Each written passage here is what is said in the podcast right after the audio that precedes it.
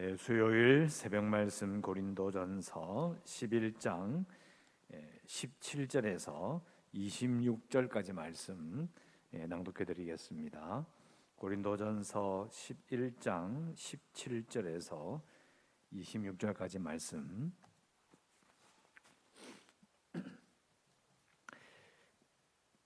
낭독해 드리겠습니다. 내가 명하는 이 일에 너희를 칭찬하지 아니하나니 이는 너희의 모임이 유익이 못되고 도리어 해로움이라. 먼저 너희가 교회에 모일 때에 너희 중에 분쟁이 있다 함을 듣고 어느 정도 믿거니와 너희 중에 파당이 있어야 너희 중에 옳다 인정함을 받은 자들이 나타나게 되리라. 그런즉 너희가 함께 모여서 주의 만찬을 먹을 수 없으니 이는 먹을 때에 각각 자기의 만찬을 먼저 갖다 먹으므로 어떤 사람은 시장하고 어떤 사람은 취함이라. 너희가 먹고 마실 집이 없느냐? 너희가 하나님의 교회를 없인 여기고 빈공한 자들을 부끄럽게 하느냐? 내가 너희에게 무슨 말을 하랴? 너희를 칭찬하랴? 이것으로 칭찬하지 않노라. 내가 너희에게 전하는 것은 주께 받은 것이니 곧 주 예수께서 잡히시던 밤에 떡을 가지사 축사하시고 떼어 이르시되 이것은 너희를 위하는 내 몸이니 이것을 행하여 나를 기념하라 하시고 식후에 또한 그와 같이 잔을 가지시고 이르시되 이 잔은 내 피로 세운 새 언약이니 이것을 향하여 마실 때마다 나를 기념하라 하셨으니 너희가 이 떡을 먹으며 이 잔을 마실 때마다 주의 죽으심을 그가 오실 때까지 전하는 것이니라 아멘. 예, 오늘 우리 읽은 말씀은 우리가 어, 성찬과 관련된 어, 문서로 기록된 최초의 증언이라고 볼 수 있습니다. 어, 정말 이 그 요한복음이나 마태복음, 사복음서가 기록되기 전에 이미 어, 초대교회의 성찬이라고 불리는 어, 이 예식이 진행되고 있었음을 확인할 수 있는 아주 중요한 구절을 우리가 읽은 것입니다.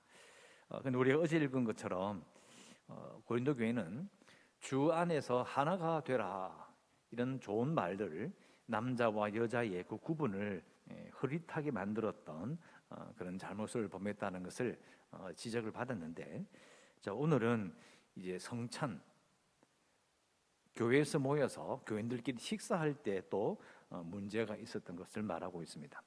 그러니까 어, 남자와 여자의 구분은 분명하게 되어 있는 부분들은 잘 지켜야 되는데 그것은 흐릿하게 만들고 성찬을 하면서 함께 모여 있는 교인들끼리 부자와 가난한 자를 구분을 짓지 말아야 되는데 그건 또 구분이 확실하게 되었던 것으로 어, 봅니다. 그래서 어, 고린도 교회에 예, 그런 문제가 어, 생겼다. 그래서 바울은 이 부분을 분명하게 말하고 있습니다. 17절에 내가 명하는 이 일에 너희를 칭찬하지 아니하나니 이는 너희의 모임이 유익이 못되고 도리어 해로움이라. 명하는 이 일이라는 것은 앞에 나와 있는 그런 부분들과 비교해서 봤을 때에 또 앞에 이제 어, 바울이 전도해서 모였을 때에 이렇게 가르쳐 줬잖아요. 이렇게 해야 되고 저렇게 해야 되고 특히 식사에 대해서도 가르쳐 줬을 텐데 에, 그 일에 대해서 너희를 칭찬할 수가 없다. 왜? 너희 모임이 유익이 못되고 도리어 해로서 그런 것이다. 먼저 너희가 교회 모일 때 너희 중에 분쟁이 있다을 듣고 어느 정도 믿거니와 어, 분쟁이라는 말보다는 정확히 말하면 이건 분열이라는 거죠. 요즘 말로 뭐 갈라치기 뭐 이런 표현을 씁니다. 그러니까 이제 사람들을 이렇게 구분하는 거예요. 서로 이렇게 다른 사람이라는 것을 이렇게 확 드러내므로 어, 문제가 있다. 19절에 너희 중에 파당이 있어야 너, 희 중에 옳다 인정을 받은 자들이 나타나게 어, 되리라. 자, 이 한글로 읽으면 이게 어감을 잘 모르는데요. 이것은 어, 상당히 비꼬는 말입니다. 나는 여러분의 교회에 파당이 있다고 확신합니다. 결국 여러분은 중년 사람을 돋보이게 하고 싶은 것이 아닙니까? 이런 뜻입니다. 지금 어, 그리스도 안에서 하나다라고 가르쳤는데 그걸 계속 가르쳤는데 이 교인도 교인들을 모이면 누가 더 높고 누가 더 옳은지 누가 더 부자인지 이런 부분들을 드러내고 싶어 한다는 거예요. 한마디로 이런 겁니다. 여러분은 서로를 갈라치게 하고 서로 계급을 나누고 누가 부잔지 가난인지를 가난한 자인지를 드러내는 것을 이런 걸 좋아하지 않나요? 이런 의미를 가집니다. 상당히 어, 지금 읽어봐도 고린도 교인들의 모습이 연상이 되죠. 그러면 안 되는데 왜 이럴까? 그래서 이제 20절부터 우리가 잘 아는 구절이 나옵니다. 그런즉 너희가 함께 모여서 주의 만찬을 먹을 수 없으니 이는 먹을 때 각각 자기 만찬을 먼저 갖다 먹으므로 어떤 사람은 시장하고 어떤 사람은 어, 취합니다. 자 여기서 우리가 이제 최근에 밝혀진 어, 부분들을 어, 좀 말씀드리고 싶은데요. 어, 보통 보면 저는 이제 이걸 봤을 때 이전에는 이미 이 교회 식사를 차려놨는데 그냥 갖다 먹어버린 거예요. 우리는 이제 성찬을 우리가 우리처럼 이렇게 어, 예배 중에 따로 이렇게 시간을 정해서 성찬식을 행하는 그런 예식이 정해지지 않았을 때니까 성찬에 갖다 놓으면 마음대로 가서, 가서 먹어서 문제가 생긴다고 생각이 쉽다는 거예요.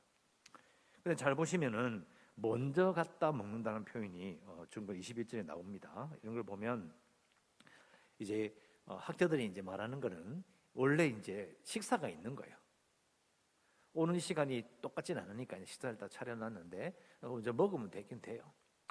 근데 문제는 이제 중간에 고 정교 그 보통 식사를 하는 중간에 성찬을 행하는 시간을 따로 둬서 그 시간에 이제 특별한 특정하게 따로 만든 빵과 예, 포도주를 가지고 성찬을 선포하고 성찬을 행한 거예요. 그런데 이제 그 성찬 시간 빼고 앞과 뒤에 있는 그 식사 시간에 문제가 생긴 거예요. 어떤 문제가 생길까요? 여기 보면 어떤 사람은 시장하고 어떤 사람은 치유합니다. 22절 너희가 먹고 마실 집이 없느냐? 너희가 하나님의 교회를 업신여기고 빈공한 자들을 부끄럽게 하느냐? 자, 여기서 힌트를 얻을 수 있습니다. 자, 이게 이제 그 부자들이 먼저 와서 음식을 먹으면 그 당시에 사람들의 관행을 보더라도 부자들은 먼저 와서 시간이 있으니까 먼저 먹고 남은 걸 먹게 되는 거예요. 그 이게 사람들이 이제 수치심을 느끼게 되는 거죠. 왜냐하면 부자들이 이렇게 뭔가 자선을 베풀어도 자기들이 먹는 좋은 걸 내놓는 것이 아니라 남는 걸 내놓는 거예요. 근데 교회 왔더니 식사도 먼저 온 부자들이 싸 먹어버리고 남은 것을 먹게 되는 거예요. 이미 마음이 상했어요. 마음이 상한 상태에서 자 성찬식입니다. 주의 죽으심을 선포하고 안 되는 거예요. 그게 바로 너희가 함께 모여 주의 만찬을 먹을 수 없다는 말이 먹을 게 없다는 뜻이 아니고 주의 만찬에 함께 할 수 없는 분위기가 되어버렸다는 거예요. 그걸 지금 어, 말하고 어, 있습니다. 그래서 22절에 너희가 하나님의 교회를 없인 여기느냐. 여기서도 부자 행세를 하고 해도 된다고 생각하느냐. 그리고 빈곤한 자들을 부끄럽게 하느냐. 사회, 사회에서도 빈곤한 자들이 좋은 걸 먹지 못하는데 교회 와서 그 얼마 안 되는 음식 가지고도 부자는 좋은 거 먼저 먹어버리고 빈곤한 자들은 뒤에 남은 걸 먹게 되는 그걸 통해서 부끄럽게 만들어 버리느냐. 내가 너에게 무슨 말을 하랴 너희를 칭찬하랴 이것으로 칭찬하지 않노라. 자, 그 당시에 사회상을 보면 어, 충분히 어, 그럴 수 있습니다.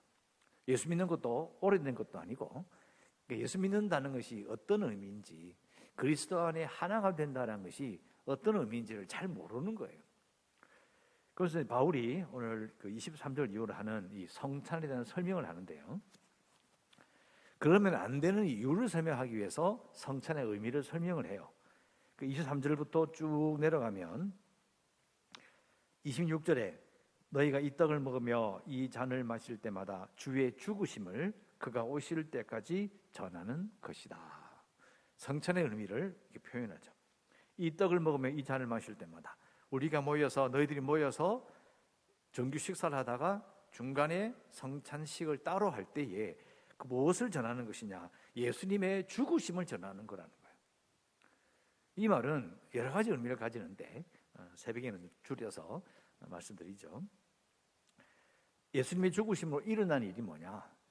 사실은 우리가 가만 생각해 보면 사탄의 권세가 꺾였고 세상 권세가 꺾였어요. 그러니까 이 세상에서 예수 믿는 사람들 사이에서는 특히 예수 믿는 사람들 사이에서는 이게 아리비가 없는 거예요. 아리비가 없다는 말은 누가 더 권세가 센지 적은지를 구별하지 않습니다. 똑같은 거예요. 또 예수님께서는 죽으신과 부활을 통해서 세상 권세를 꺾으시고 왕으로 등극하셨거든요. 그러니까 그 교회 내에서는 그리스도의 몸 내에서는 누가 높은지를 구분하는 것 자체가 말이 안 되는다. 이런 뜻을 가지고 있습니다. 그래서 예수님의 죽으심을 선포하는 성찬은 성찬의 참여는 신자들끼리도 계급과 권력을 내세울 수 없다. 그러니까 그 성찬이 그만큼 중요하기 때문에 그 성찬 식사 앞뒤로 있는 그냥 보통 식사 시간에서도 서로를 존중해야 된다는 의미를 가지는 겁니다. 그러니까 이걸 생각해 보면 어제도 읽었던 그 남녀 간의 구분도 마찬가지고 오늘 식사 문제들이 보면은 우리가 이 예배를 드리는 것 또 교회들끼리 모이는 것을 세상 모임과 별 차이가 없다고 생각하기 쉽습니다. 자신도 모르게 그렇게 돼요. 밥 먹는 거 똑같은 것이고 또 사회에서나 교회 안에서나 뭐 다 똑같은 사람들이고 똑같이 사는 건데 뭐가 차이가 나나?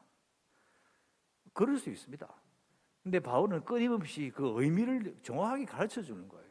왜 그러면 안 되는지.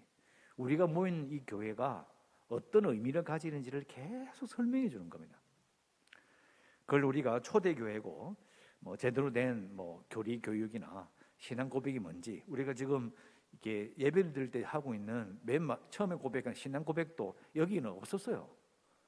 그러니까 사실은 사람들이 뭘 하면 되는지 안 되는지를 잘 몰랐던 겁니다. 그러니까 그걸 하나씩 하나씩 배워 나가는 과정이 있는 중이라고 우리 생각해 보면 좀 이해가 되긴 해요. 아무튼 우리 이것을 보면서 우리가 대하는 이 교회의 모습과 또 교인들과의 관계 그리고 우리가 성찬을 행하는 모든 부분들도 우리가 잘 어, 알아야 되는 것입니다. 우리가 기도할 수 있는 것은 어, 제가 어제 읽었던 그 남과 남자 여자의 복장 문제, 머리에 머리 쓰기를 못 쓰는 모든 부분 다 마찬가지고 우리가 예수님으로 하나 되는 부분들을 잘 이해해야 그런 부분도 표할 수 있고 또 오늘처럼 성찬도 마찬가지라는 거죠. 그래서 예수 안에서 하나 되는 것이 정말 중요하다는 것을 바울이 말하고 있기 때문에 어, 기도 제목도 마찬가지로 예수 안에서 하나 되는 교회 되기 원합니다. 이렇게 어, 기도해야 됩니다. 교회 오면 세상과는 완전히 다른 모든 것이 예수님으로 하나 되는 어, 그런 교회가 정말 좋은 교회가 될 수 있습니다. 예수 안에서 하나 되는 교회 되게 해주소서라고 기도하시고요. 계속해서 교회를 위해서 재개발 소송과 아, 그리고 코로나 극복을 위해서 연약한 성도들과 어, 주일학교 아이들 어, 특히 이제 6월 달이 오면 이제 여름 행사를 본격적으로 준비하게 됩니다. 여름 행사를 잘 할수 있도록 이미 기도해 주시고 어, 연약한 성도들과 그리고 성교지에서 꼭 기도하시고 오늘도 하나님의 은혜 가운데 살아가시기를 주의 이름으로 축원합니다. 기도하겠습니다. 하나님 감사합니다. 오늘도 저희들 기도하고 예배하며 하루를 시작합니다.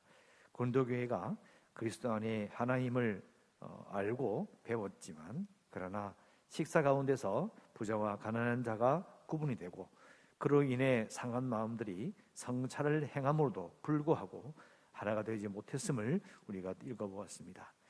어, 무엇보다 예수 안에서 하나 되는 교회 되기를 원합니다. 세상의 구분과 계급과 차별들이 다 무너지고 예수 안에서 하나 되는 좋은 교회 되게 해주시고 오늘도 어, 저희들 무엇을 하든지 안전하게 또 해야 될, 될 일들을 잘 감당하며 하루를 지내게 하여 주시옵소서 예수님의 이름으로 기도드리옵나이다. 아멘.